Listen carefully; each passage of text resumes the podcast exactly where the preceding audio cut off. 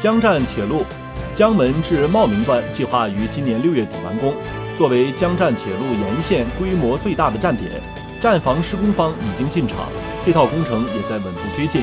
江门大道下穿隧道开挖达七成，由于受站房不断扩大规模的影响，江门站并不会和江站铁路同期投入使用。届时将借广珠城轨新会站上下车。